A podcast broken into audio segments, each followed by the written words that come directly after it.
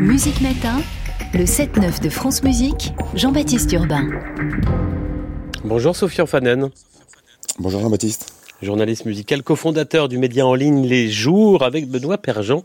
Vous co-signez un documentaire, il est diffusé à partir d'aujourd'hui sur les plateformes numériques d'Arte. Son titre, Comment le streaming a mangé la musique Ça pose tout de suite le sujet. En 52 minutes, euh, vous racontez cette révolution, comment elle a bouleversé le quotidien du public et changé aussi la phase de l'industrie musicale. Sophie Faden, d'ailleurs, pourquoi ce, ce terme de manger la digestion est difficile?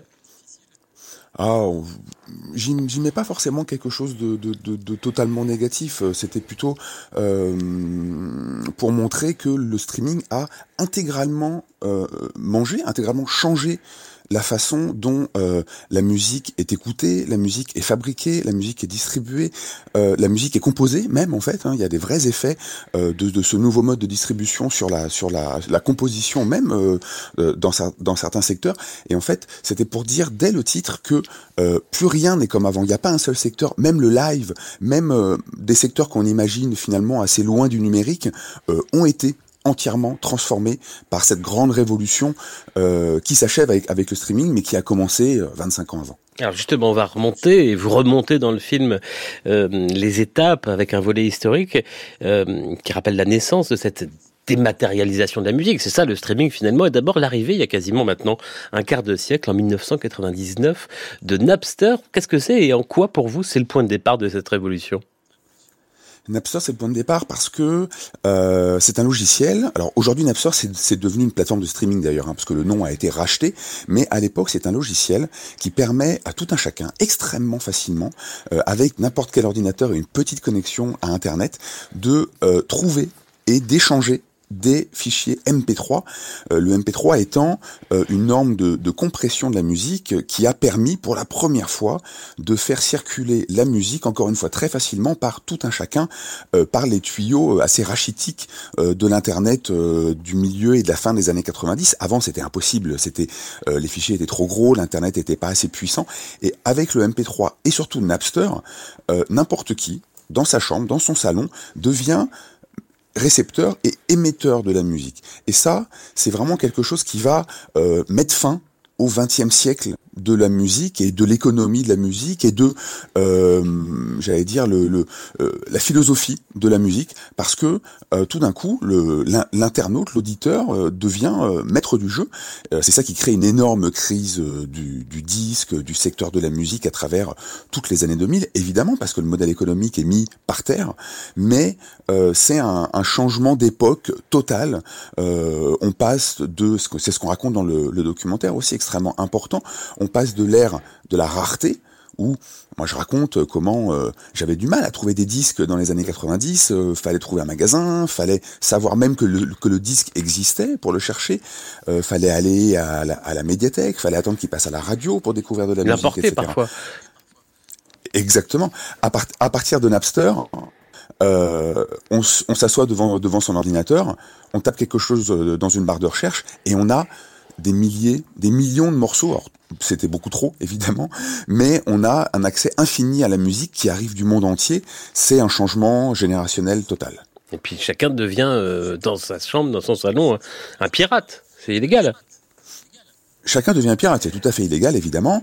Il euh, n'y a pas de, il a pas de, comment dire, euh, le droit est en retard sur ce sur ce dossier-là. Hein. Euh, les pratiques dépassent tout tout ce que tout ce qu'on a le droit de faire, et ça va être la bataille des années 2000, une bataille qui est qui est juridique, qui est politique, qui est voilà entre des maisons de disques qui vont dans un premier temps envisager de de, de collaborer d'ailleurs avec avec Napster ou avec d'autres acteurs du numérique parce qu'elle voit bien que la puissance de distribution est là et que il y a quelque chose à faire. Mais très rapidement, euh, tout ça les dépasse, les ventes, les ventes de disques euh, euh, s'effondrent parce qu'on change d'époque en fait, hein, tout simplement, et, et on va avoir une bataille contre les internautes. Et c'est ça qu'on montre aussi dans le dans ce, ce documentaire, c'est la violence aussi euh, d'une bataille contre les internautes, parce que euh, d'ailleurs c'est Pascal Nègre qui était à l'époque euh, euh directeur d'Universal Music, qui est la, la plus grande des, des, maisons de disques à travers le monde, qui le dit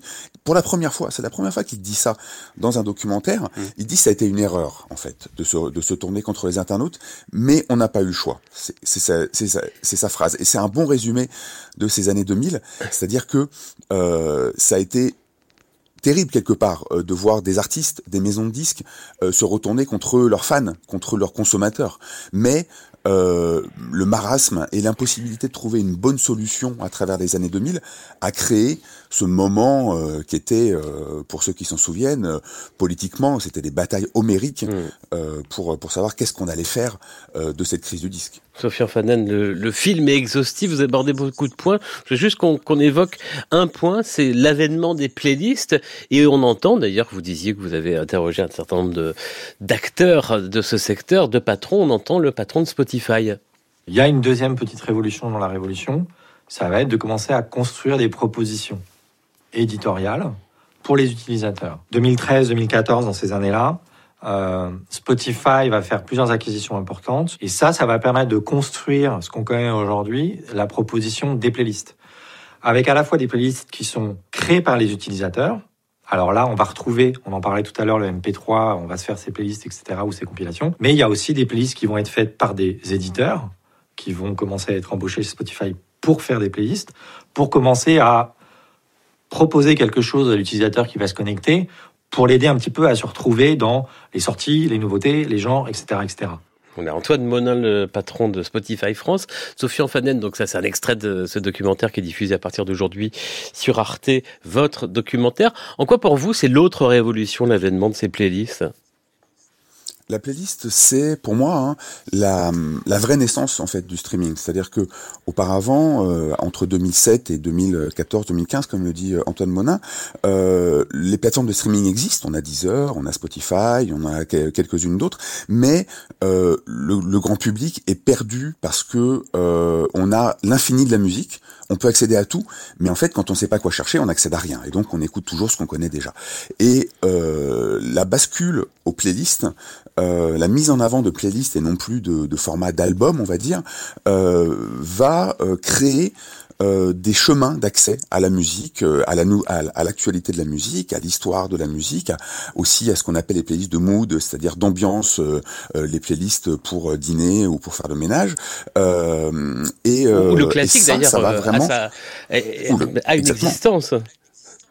Ah, c'est absolument majeur pour le classique d'ailleurs, hein, parce que le, euh, ces playlists d'ambiance euh, sont une vraie révolution pour la musique classique. Hein. C'est, on, on, le voit euh, euh sur les plateformes de streaming, euh, le classique fonctionne fortement. Alors après, il faut regarder qu'est-ce que qu'est-ce que les plateformes appellent classique. Souvent, c'est beaucoup de playlists de piano au kilomètre. C'est pas forcément les grands noms du piano, mais c'est aussi les grands noms du piano. ça, c'est, c'est une porte d'accès pour tout un public à au monde, au vaste monde aussi de, de la de la musique classique. Apple a carrément créé une, une, une application dédiée à la musique classique. Donc il y a un vrai public mmh. pour la musique classique. Et c'est vrai que les playlists, ça a été vraiment le, le déclencheur euh, de, de la révolution du streaming auprès du grand public. Ça a permis de, de casser un peu le, les verrous euh, qui empêchaient le grand public de vraiment euh, faire faire sien le, le euh, faire euh, cette nouvelle révolution et, euh, et, voilà ça a été un, un, accélérateur, un accélérateur majeur. Sophie Orfanen, co-auteur avec Benoît Perjean de comment le streaming a mangé la musique, savoir à partir d'aujourd'hui sur ces plateformes numériques d'Arte, Arte.tv entre autres, avec une conclusion optimiste puisque vous annoncez une nouvelle révolution artistique. On en reparlera. Merci beaucoup. Merci à vous.